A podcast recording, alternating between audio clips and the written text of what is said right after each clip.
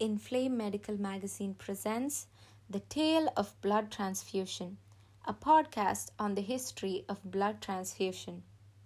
I am Sreelakshmi, and together we hope to enlighten you about the historical events that led to the discovery of modern blood donation and transfusion.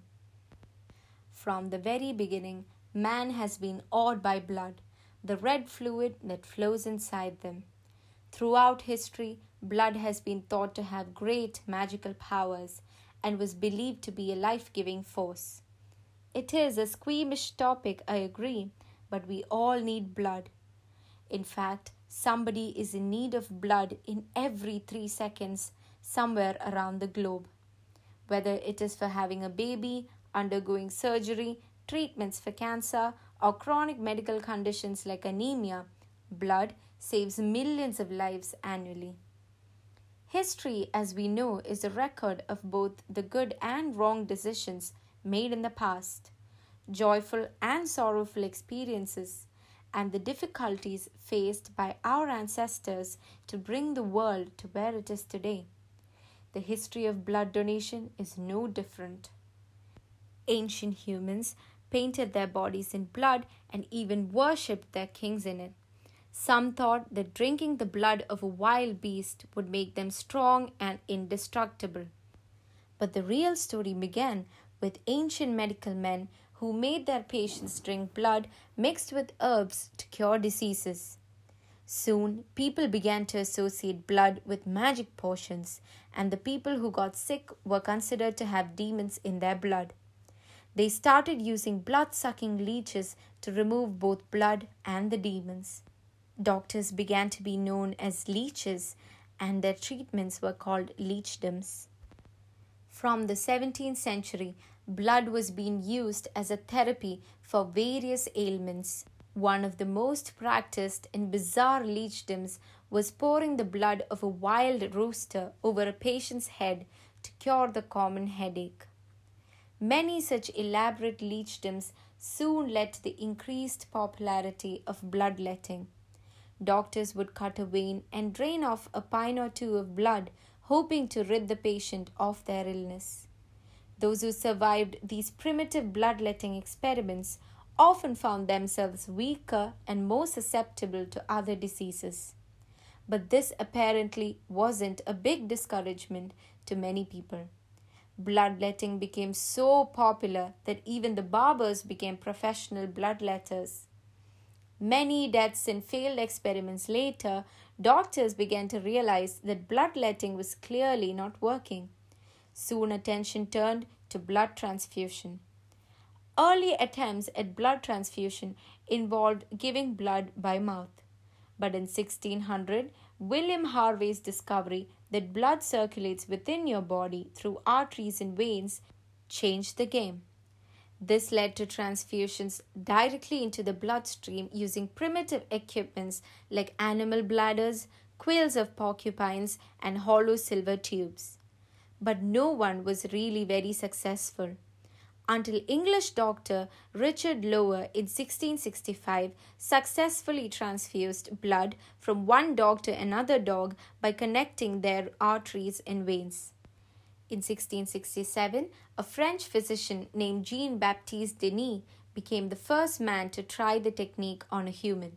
Denis transfused sheep's blood into Anton Moquin, a man likely suffering from psychosis, in the hope that it would reduce his symptoms. But after the second transfusion, he developed a fever, severe pain in his lower back, intense burning of his arm, and he ended up urinating a thick black liquid.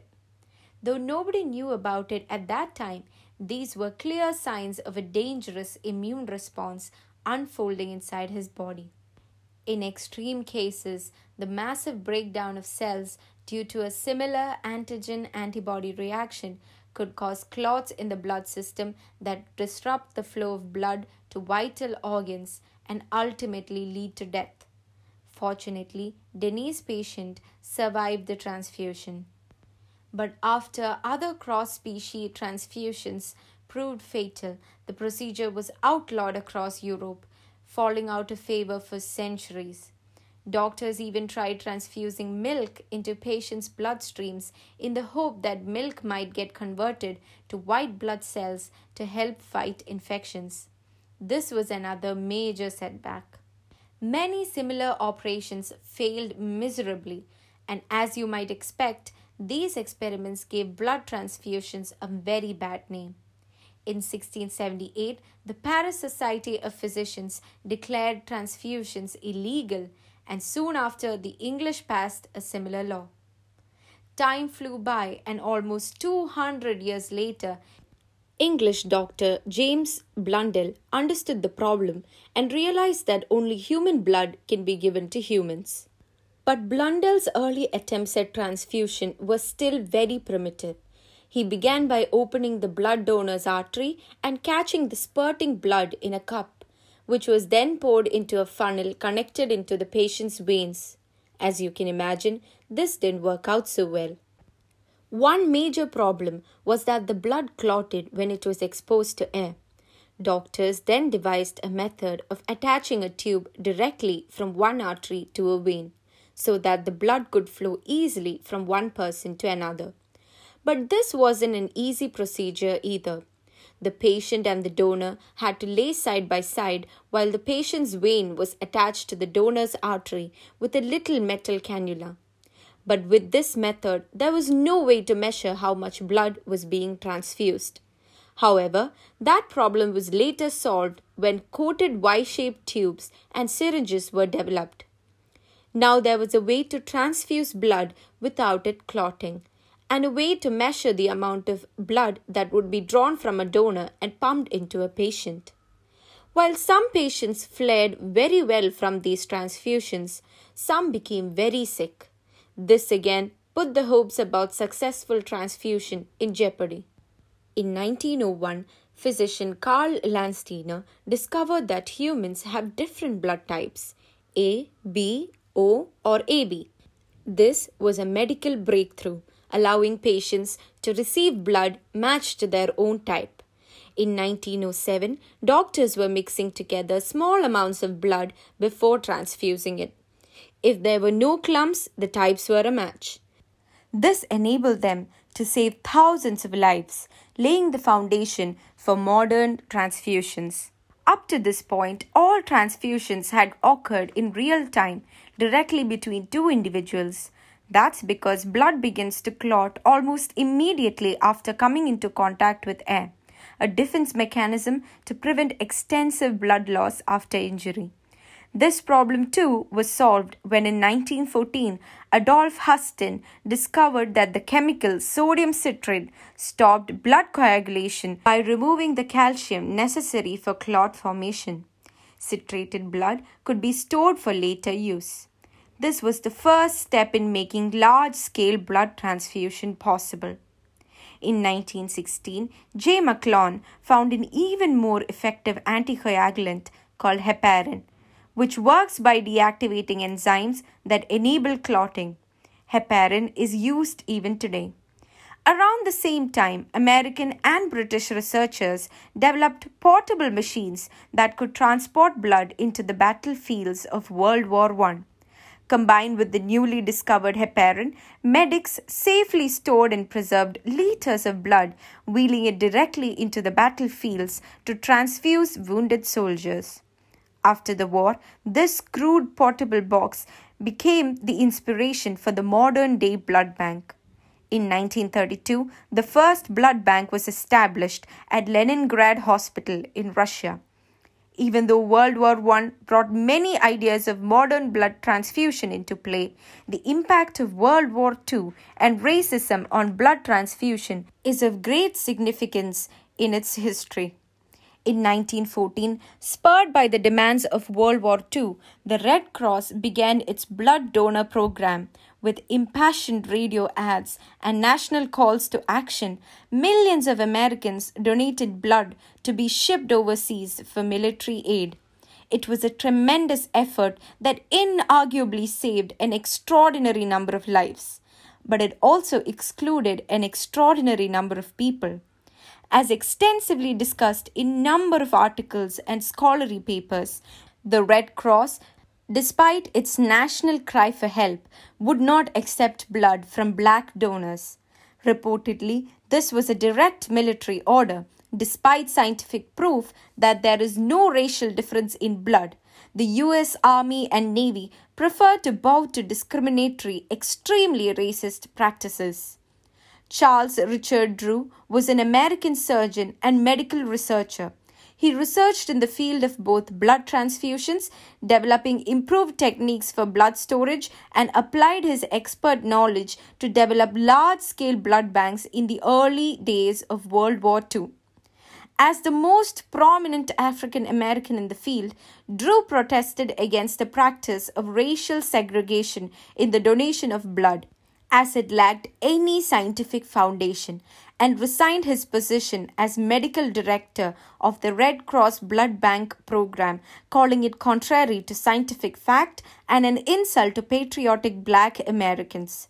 Still, the ban on blood donors of color held strong in December 1941, a few days after the bombing of Pearl Harbor, when the nation's need for blood and impassioned donation campaigns were at an all time high, Sylvia Tucker attempted to donate blood at her local Red Cross center in Detroit and was turned away.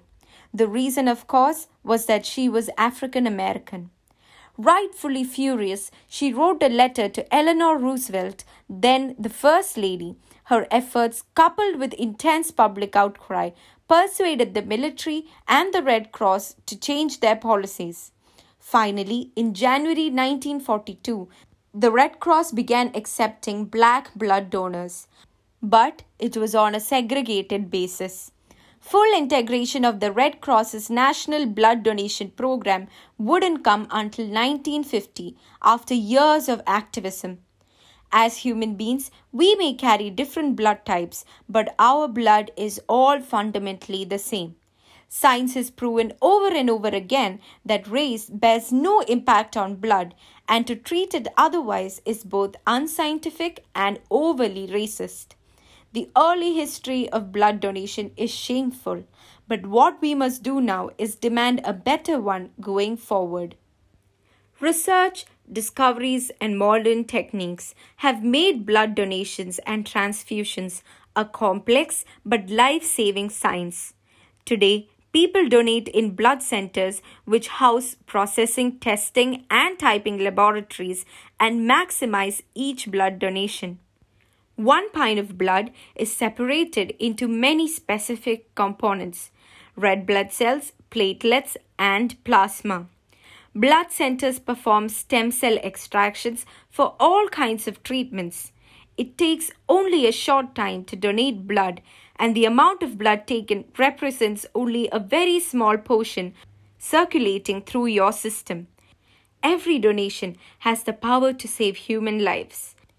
The magic of saving lives circulates in all of our veins. But the catch is, we only get it from each other. That is why very altruistic people donate blood. The need for blood is consistent, pandemic or otherwise, but the power to heal is only one donation and one transfusion away. This podcast is brought to you by Inflame Medical Magazine. I am Sreelakshmi, the social media director and state special correspondent of Inflame Medical Magazine. Stay tuned for more interesting content. Goodbye.